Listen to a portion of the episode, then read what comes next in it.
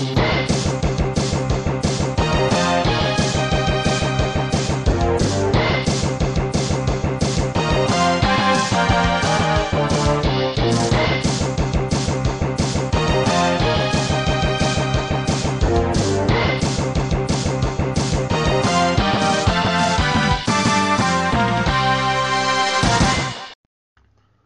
y bienvenidos de vuelta a Cinema Crack, soy Aníbal Portela. Ven, esta vez no me tardé en hacer otro episodio. En esta ocasión voy a hacer un... Quise hacer un episodio acerca de uno de mis franquicias favoritas, que es James Bond 007. Y James Bond viene siendo una franquicia desde hace más de 60 años cuando Sean Connery hizo Doctor No. Y en vez de hacer este mejores películas de James Bond, quise enfocarme primero en los actores que interpretaron a James Bond, que son, este, si nos vamos por la línea de Ion, que es donde está la productora de actualmente Barbara Broccoli, pero que había iniciado su papá Albert Kobe Broccoli junto con Harry Saltzman, si no me equivoco, en los 60 Pero había otros actores que igual habían interpretado a James Bond, como por ejemplo este, David Niven, y no recuerdo muy bien el nombre del actor gringo que este, fue una versión americana de James Bond que salió para la televisión. Entonces, quiero hacer un este son seis actores, pues un top 6 de mejores actores que interpretaron a James Bond. Y la verdad que eh, mi como los acomodé, no es como la gran mayoría tiende a acomodarlos. Especialmente por el número uno que voy a elegir. Este. Porque yo creo que las cualidades de Bond. Eh, cada quien puso su, su sello. Cada quien mostró de acuerdo a los tiempos, de acuerdo a los directores, de acuerdo a la visión que tenían en la época. Para mostrar el personaje de manera distinta. Y cada quien tiene su plus. Y son cosas que hay gente que va a decir tal actor es su favorito como James Bond y es totalmente válido, porque uno crece con ellos y se entiende completamente. Entonces, antes de continuar, este, eh, quiero eh, pueden seguirme en mis redes sociales, aparezco como Aníbal Portela tanto en Facebook y Twitter, digo, eh, Aníbal Portela tanto en TikTok y YouTube. Y en la página de Facebook aparece como Podcast Cinema Crack. Este, como saben, pueden este, seguirme y si tienen chance de ayudarme por Patreon, pueden apoyarme, está en, mis perfiles, ahí encontrarán el link. Y también agradecerle a Charlie por si no me apoyaron por Patreon. Muchas gracias, Charlie. También comentarles que este por favor, este compartan en la página este los videos, los episodios, el podcast, todo este, para que esta comunidad siga creciendo. En en Facebook ya somos 77 mil. Y este, en YouTube ya, ya somos creo que 13 mil. Creo que ya llegamos a los 13 mil. Y en TikTok estamos cerca de los 10 mil. Así que me, me, ayudaría muchísimo que ayudaran a compartir y seguir el, este, mis páginas. Pues bueno, este son 6 actores, son más de 6 décadas, son más de 60 años.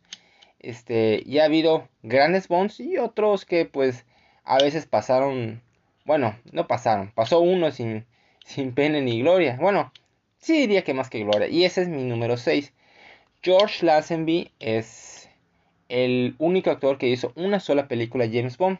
Este modelo australiano que Albert Broccoli conoció en una barbería y dijo, porque para ese tiempo Sean Connery ya no quería ser James Bond. Entonces iban a hacer la de Al Servicio Secreto de Su Majestad. Y este Broccoli vio a este joven australiano y dijo, este va a ser Bond. Sin tener ninguna experiencia como actor, lo eligió como James Bond. Y este... Y la verdad que le voy a decir algo. A pesar de que el señor no tenía experiencia de como actor, lo hizo bien. Lo hizo bien. No fue grandioso, pero lo hizo bien. Y también decir que es un, tal vez una de las mejores películas de James Bond de toda la franquicia. Al Servicio Secreto de Su Majestad es la única película de toda la franquicia en la que James Bond se casa.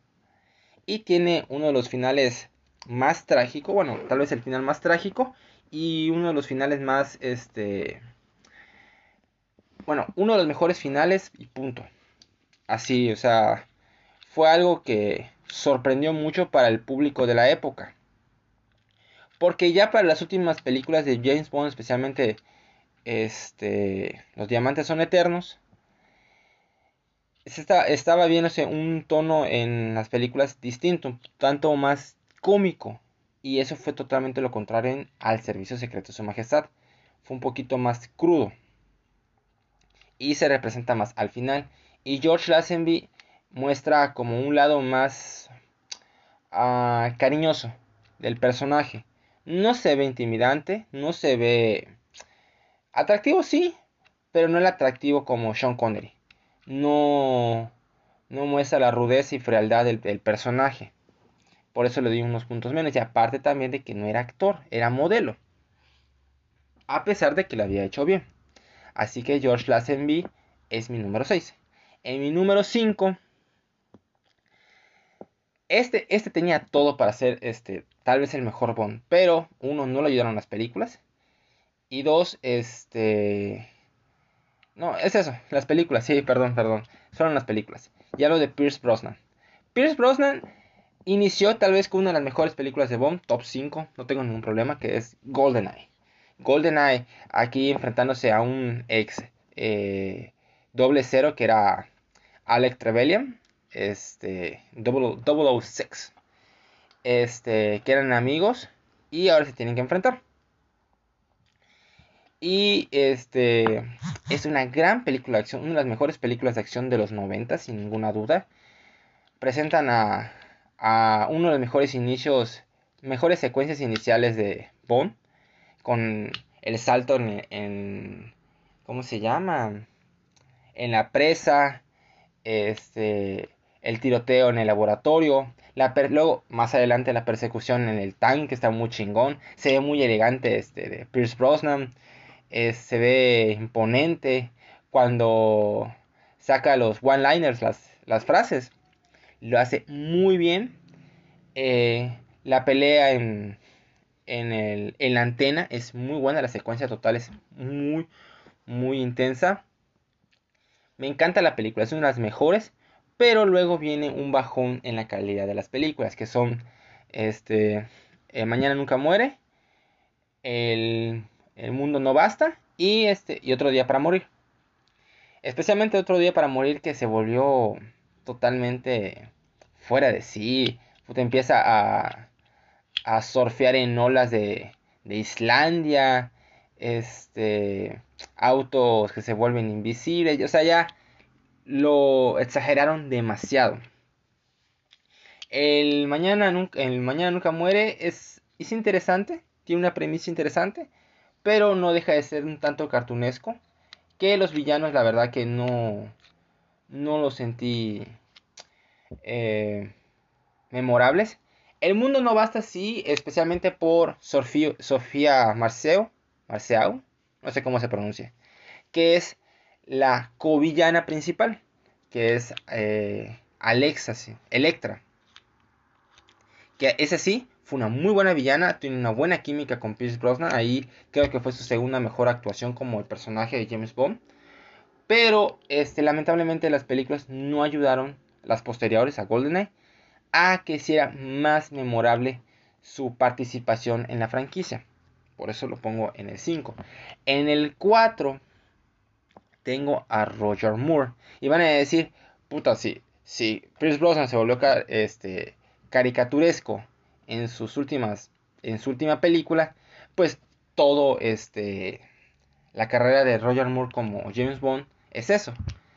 Sí, es cierto, pero la ventaja aquí es que Roger Moore sí tenía ese encanto para dar eso. Y además que, repito, son esos tiempos. Le estaban dando un tono más cómico, más alegre al personaje y a ese, ese camino estaban tomando. Y el que mejor lo podía hacer, o el que lo estaba haciendo muy bien, era Roger Moore. Tenía esa sonrisita carismática, esa forma de hablar eh, eh, que seducía a cada mujer era muy divertido. eso sí, las mejores películas de él son La, la espía que me amó, que es una muy buena película de este con Barbara Bach, que luego sería la esposa de Ringo Starr hasta el día de hoy. Este, con el famoso el Lotus Spirit, que se volvió un submarino, que hicieron el auto que se convirtió en submarino, o sea, sí se esforzaron para crearlo. Eso fue muy chingón. Es igual la de eh, eh, Solo para tus ojos, gran película. Ahí fue una de las películas en las que el personaje de Bond, como con Roger Moore, se volvió más frío. Tiene unas, unas muertes muy, muy frías por parte del personaje. Que Roger Moore mismo estaba en contra de hacer ese tipo de asesinatos. ¿Por qué? Porque decía que ese no era su Bond. Y el director nos dijo, hazlo. Lo necesitamos para mostrar un lado de Bond más frío. Y lo hizo, y lo hizo muy bien. Lo hizo muy bien Roger Moore. Igual, por ejemplo, la de, si no me equivoco, a ver, Vivir y deja morir, este, es buena. Creo que es una buena introducción para este Roger Moore. En la película de ah, El hombre del revólver de oro. Creo que ahí sí Roger Moore no hace un buen trabajo. Pero el que sí es un muy buen villano y uno de los mejores villanos de toda la franquicia. Que era Scaramanga. Que era Christopher Lee. Que era familiar, si no me equivoco, de, este, de Ian Fleming. Y de hecho Ian Fleming quería este, a Christopher Lee como James Bond. Y cuando ven este, el hombre del revólver de oro, pues entiendes por qué. Muy buena actuación por él. Igual este se me hace buen villano el Zork, que era el último villano de, de Roger Moore, que fue la de En la mira de los asesinos. Que es muy, muy caricaturesco muchas circunstancias de la película, pero este de Christopher Walken como el villano se roba la película, es muy muy entretenido, muy loco. Moonraker que pues se tenía que aferrar de la fama de, Star Wars Así que tenían que hacer una película en espacio, porque esa era la tendencia en esas épocas. Eh, que es entretenida, tiene, eso sí, uno de los mejores actores para entregar one-liners, las frases, era Roger Moore. muy, es muy divertido ver a Roger Moore haciendo sus frases. Muy, muy divertido. Y dio lo que pedían en la época. Era un James Bond más alegre, más divertido, más este, cómico. Y él lo da. Lo hace muy bien. Y, cuando me daba esos chispazos de el James Bond frío, lo daba. Por eso creo que eh, Roger Moore dio algo un poco más que Pierce Brosnan. Y además que también es el, es el actor que más viejo en hacer James Bond, creo que hasta los 56 años, si no me equivoco. Y también él era, él era la primera opción de hacer James Bond antes de Sean Connery. Pero él estaba haciendo en esos tiempos la serie del Santo. Así que pues no tenía chance. Mi número 3, este es el controversial, es Daniel Craig. Daniel Craig es el último James Bond eh, que ha habido en la franquicia. Que inició con una gran, gran, gran película. Gran película con Casino Royale. Que es que no podían haber hecho Casino Royale antes porque los derechos no la tenía este Albert Broccoli, lo tenía otra persona. Entonces se tardaron un chingo de tiempo en tener los derechos y dijeron, pues bueno, ya los tenemos, vamos a iniciar, vamos a hacer, a reiniciar la franquicia con Daniel Craig y Casino Royale. Y aquí vimos los inicios de James Bond, de por qué usa el tal traje, porque este eh, es frío con las mujeres, porque pues aquí conoce a su primer amor que era Vesper y la pierde después de saber que, ella lo traiciona, pero él la sigue amando, porque tiene ciertas actitudes. Fue un reinicio muy bueno con Daniel Craig. Y luego viene un bajo muy feo con Quantum of Solace. Es muy mala película, muy aburrida. Luego se levanta con Skyfall, gran película con Judy Dench. Que yo considero a Judy Dench ahí la chica Bond. Ahí es la chica Bond, es este Judy Dench, como él. Este gran actuación con un gran villano con Javier Bardem. Ahí igual en el Casino Royal con Max Mikkelsen, gran este villano como Le Chiffre. Luego, no, es un pequeño bajón, sí, con Spectre porque yo esperaba más. Christoph Waltz creo que fue una buena elección como como ah, Blofeld, pero creo que el guion no ayudó mucho, y además de que Daniel Craig no estaba haciendo la película por gusto, ya de hecho desde antes de hacer este dijo ya no quiero hacer más James Bond, no quiero encasillarme en un mismo personaje, cosa que le pasó a Sean Connery, no lo hizo con gusto y se notaba en su actuación. Y luego cierra, yo creo que fue buena película. Fue mejor que Spectre, yo sí creo. Con Sin Tiempo para Morir, que es la última, donde eh, polémicamente James Bond es la única vez en la que muere. Y este tiene una hija. Bueno, desde Spectre este, consigue su último gran amor que, con la que tiene su hija. Y se sacrifica para salvarlas. Yo creo que fue una buena película, creo que fue un buen cierre. Se vio a Daniel Craig disfrutando por fin este, otra vez a James Bond. Creo porque se dio cuenta que ya era la última. Y aparte porque le pagaron una la nota. Este, estaba disfrutando de hacer la película. Se veía alegre, se veía con energía, se veía con fuerza. El villano no me entregaba mucho. Tiene buenas secuencias de acción. Y ahora, todos dicen este, que Daniel Craig fue el primer Bond serio. No es así. Este, que es uno de, los de mejores Bonds. Totalmente de acuerdo. Creo que Daniel Craig es un... Si alguien me dice Daniel Craig, estoy bien. No lo voy a discutir, creo. Bueno, sí lo puedo discutir. Sí lo puedo debatir. Pero no me, no, no me desagrada que alguien me diga que es el mejor Bond que ha habido. Es totalmente válido. Daniel Craig hizo dos grandes películas como James Bond. Y este me parece excelente. Pero no lo tengo más arriba que del 3. Porque creo que el 2 es más icónico que él. De hecho, es, el, es James Bond en persona. Y ese es Sean Connery. Ese es mi número 2. Sean Connery es eh, la esencia de Bond. No voy a decir la esencia. Es lo que creemos de Bond es alguien atractivo, es alguien frío, es alguien que puede ser muy gracioso, es alguien que puede ser muy calculador, es alguien que puede ser muy despiadado. desde su introducción de cómo entrega con el cigarrillo jugando póker, no, perdón, blackjack, este, cómo entrega este, su introducción de Bond, con su acento este, escocés, lo compras, lo compras por completo. Y Sean Connery tuvo grandes películas. Doctor No, podría decirse que no es tan buena, pero es buena para la introducción del personaje. Está muy bien. Luego creo que es la mejor película de James Bond. Creo que... Creo estar seguro que es la mejor película de James Bond. Que es la de Rusia con Amor. Es la película más cercana a una película de espionaje. Que ha habido en toda la franquicia. O sea, es muy eh, cosa de espías. De la Guerra Fría. No hay gran escenario. No hay grandes situaciones, traten de buscar un, un, artefacto de espionaje, tienen que recuperarlo en, territorio enemigo y regresarlo a Occidente, pasando también por territorio enemigo. Tiene un, gran, este, una muy buena historia con un Sean Connery creo que en su máxima expresión, que él considera la mejor película en la que participó de la franquicia. Es muy buena. Aquí se introduce por primera vez a Blofeld. No se le ve la cara, solo sostiene un gato. Que fue una muy buena introducción, nada más mostrando sus manos y el gato. Me pareció muy, muy bueno. Eh, que también tienes a un este, villano como ah, Grant, Red Grant, que era el asesino que tenía que ayudar a Bond a recoger el objeto, pero a escondidas. No podía, Bond no lo debía ver. Y ya luego, cuando ya estaba cerca de llegar a Occidente, ya robárselo a Bond.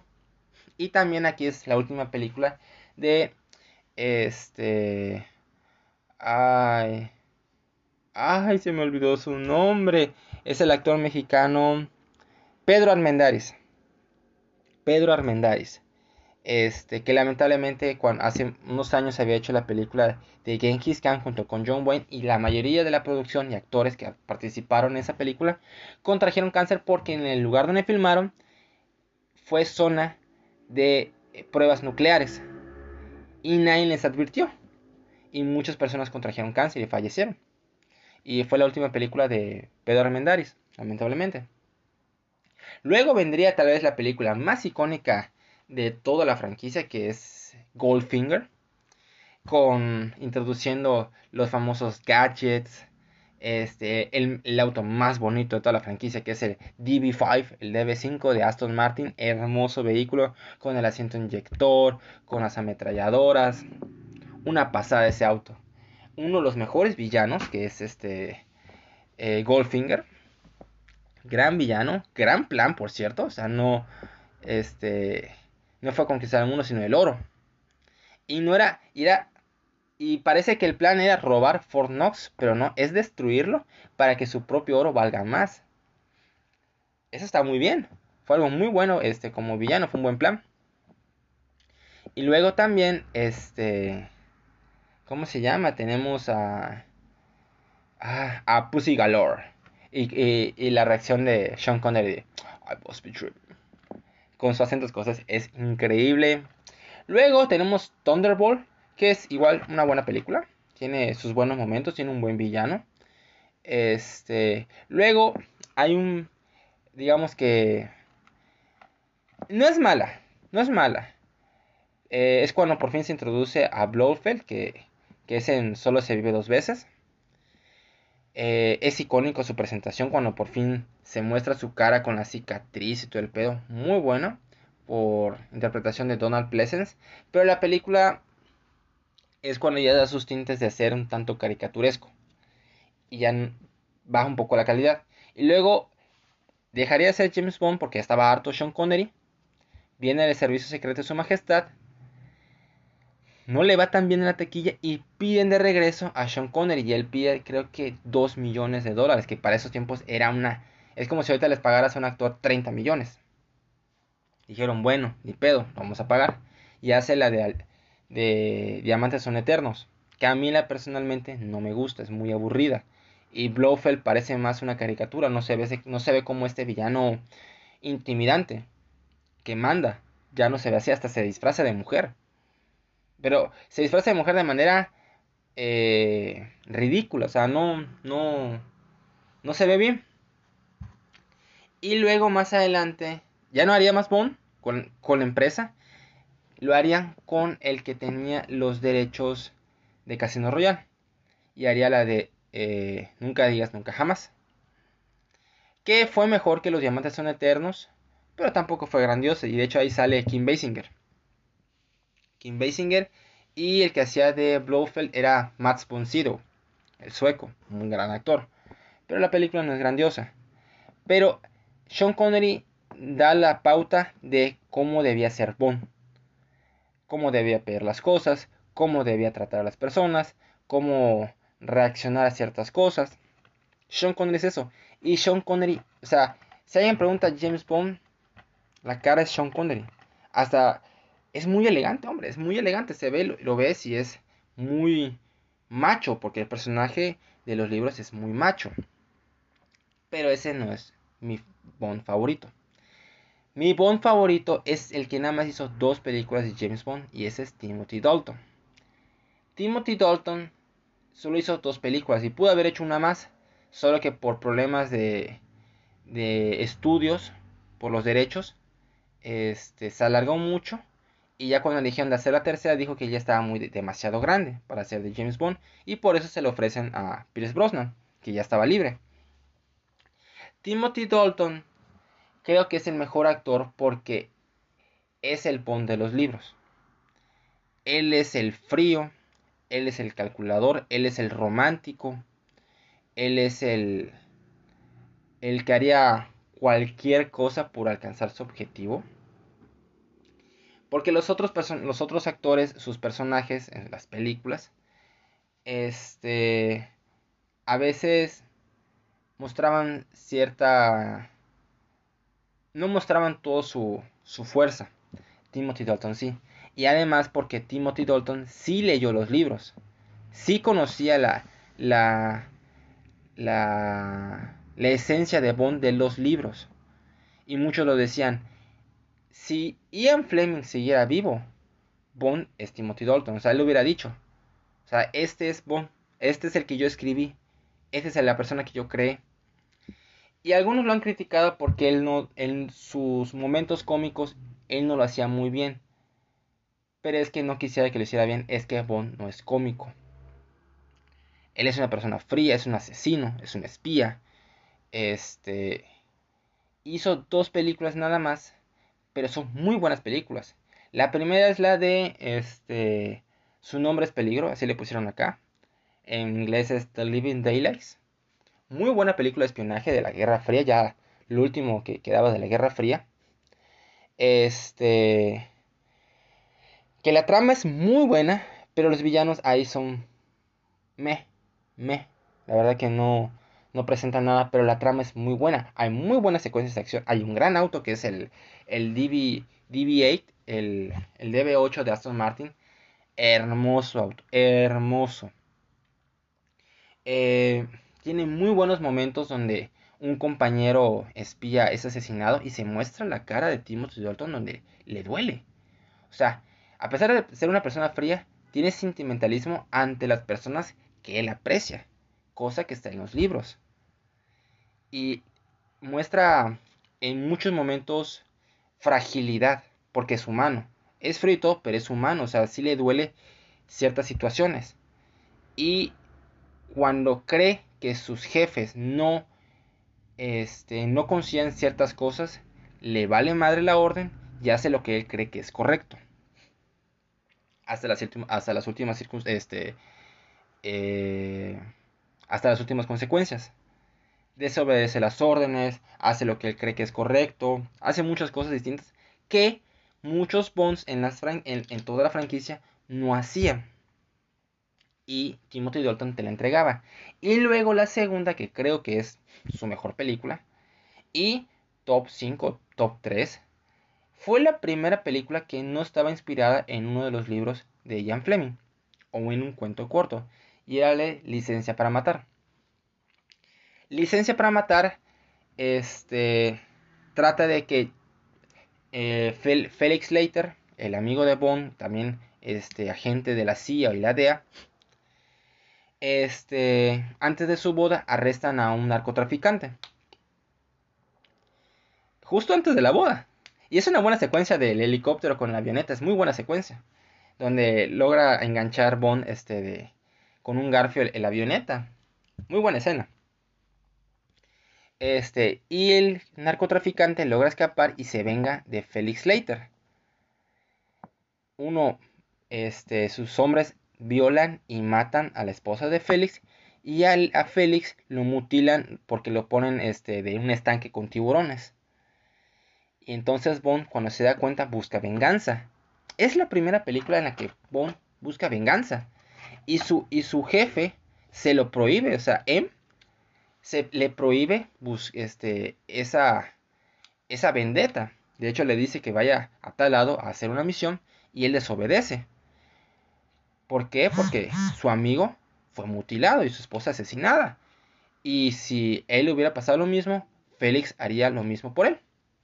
Le dice, no, tú vas a cumplir nuestra orden y va. Entonces le dice, pues saben qué, es un adiós a las armas. Entrega su licencia, este, y ya no es más espía, ya no lo, ya no ayuda la, la M16, eh, no, MI6, MI6 este, y va solo a buscar venganza contra el narcotraficante. ¿Y cómo se infiltra? Diciendo que, este, que es un exagente y quiere unirse al, al grupo de, del villano. Que es, ay, ¿cómo se llamaba el villano? Era... Ay, rayos. No puede, no se me puede olvidar. Este el nombre del villano era... Ah, Franz Sánchez, Franz Sánchez, Franz Sánchez.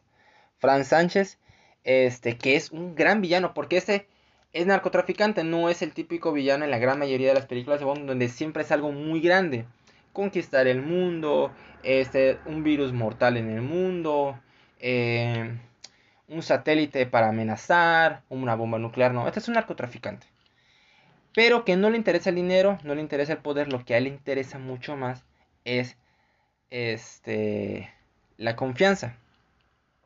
Y si alguien viola la, confianza de Franz, él se venga de manera brutal. Y en, y en esta película hay dos o tres muertes muy, muy crudas, tal vez de las más crudas de toda la franquicia. Muy eh, sangrientas. De hecho, creo que fue la primera película en tener clasificación R en Estados Unidos. Y Bond busca venganza y poco a poco este se infiltra y él sabotea por dentro para que la confianza de los hombres cercanos de, Sánchez se rompa y, y, Sánchez se venga ante ellos sin saber de que es Bond quien ha estado saboteando. Y aquí también hay dos de las eh, chicas Bond más guapas que ha habido, que son la de Pam Bouvier y la de eh, Talisa Soto, que es Lupe La Mora. Las dos muy guapas en la película. Y también aquí vemos como que un lado más, este, eh, como el cariño que hay entre Bond y, Q. Porque Q siempre, mayormente, siempre estaba en, un laboratorio, donde estaban haciendo los experimentos de las nuevas armas de, de Bond. Y aquí no, aquí, este, Penny le pide a Q que vaya a buscar a Bond y que lo ayude. Y sí, va para allá, o sea, lo ayuda, va a buscarlo. Y como que hace un pequeño trabajo de campo para ayudar a Bond. Y se muestra el cariño que pues le tiene. Porque en cierta forma lo ve este como no sé si como un estudiante, sino o como un hijo, pero más como un amigo, un amigo que, que si tiene problemas lo va a ayudar. Y la secuencia final del, del de los trailers con, con la, con la droga es increíble. Todo fue con efectos prácticos, las explosiones, el fuego, eh, las acrobacias increíbles, grandes secuencias. Y la muerte de, de, Franz Sánchez, se los recomiendo, busquen en YouTube. El final de Licencia para Matar es brutal. O sea, creo que es la muerte más brutal este, cruda que ha habido en un villano de James Bond. Lejos, lejos. Es para un villano principal, me refiero. Es muy rudo. Y, y, la forma en que lo entrega Timothy Dalton con, su, con sus expresiones, con su, con su actuación que es espléndida. ¡Wow! Y cuando yo la vi, yo la vi hace mucho tiempo. Y este. Y yo desde que la vi dije, tenía como 12 años me sorprendió, me sorprendió muchísimo. dije, y desde aquí, esta es mi película favorita de James Bond. No creo que sea la mejor, creo que es mi favorita. Este, y es mi actor favorito que ha interpretado a James Bond. Lamentablemente esto lo hizo dos. Con una más, con una más, con esa misma este, tonalidad de historia, o sea, de, de dirección. Uf, uf. Tal vez la gente recordaría más a Timothy Dalton. Que repito, Timothy Dalton era Bond. Ese era Bond. Era el frío calculador, este, sentimental, romántico, este, leal de los libros. Y no... Eh, cuando le dan el crédito a Daniel Craig de ser así, es que el que realmente se debe llevar el crédito de ser el primero es Timothy Dalton él es el primer Bond que lo llevó al siguiente paso. Que lo volvió más popular, este, o sea, la forma de ser de Bond. Daniel Craig, cierto. Pero el primero es Timothy Dalton. Y sus dos películas son muy buenas. Son, o sea, esas dos son muy buenas. son top 10 seguro. Solo hizo dos. Daniel Craig tiene dos que entran al top 10. Hizo cinco. Eh, Pierce tiene una. De cuatro que hizo. Eh, Roger Moore, 2. Este, de 7 que hizo, que es el que más hizo Roger Moore. Y eh, Sean Connery, podría decir que se meten 3 o 2 de sus 6 películas. O 7 si consideran el, de... ¿Cómo se llama? El de... Nunca digas nunca jamás. O sea, nada más, las dos, las dos entran, sin pedo alguno. Timothy Dalton fue el Bond que se merecía este Ian Fleming y el Bond que se merecía este el personaje. Y creo que ese es mi Bond favorito. Este Y eso es todo. Ojalá les haya gustado este mini top de mejores actores que interpretaron a Bond. Déjenme sus comentarios quién es su Bond favorito. ¿Están de acuerdo con mi lista? ¿No están de acuerdo cómo los acomodé? Eh, ¿Cuál es su momento favorito de James Bond? Este, ¿Cuál es su momento no favorito de James Bond? Porque también hay muchos. Este. Y bueno, desearles lo mejor a todos ustedes. Y hasta la próxima. Bye.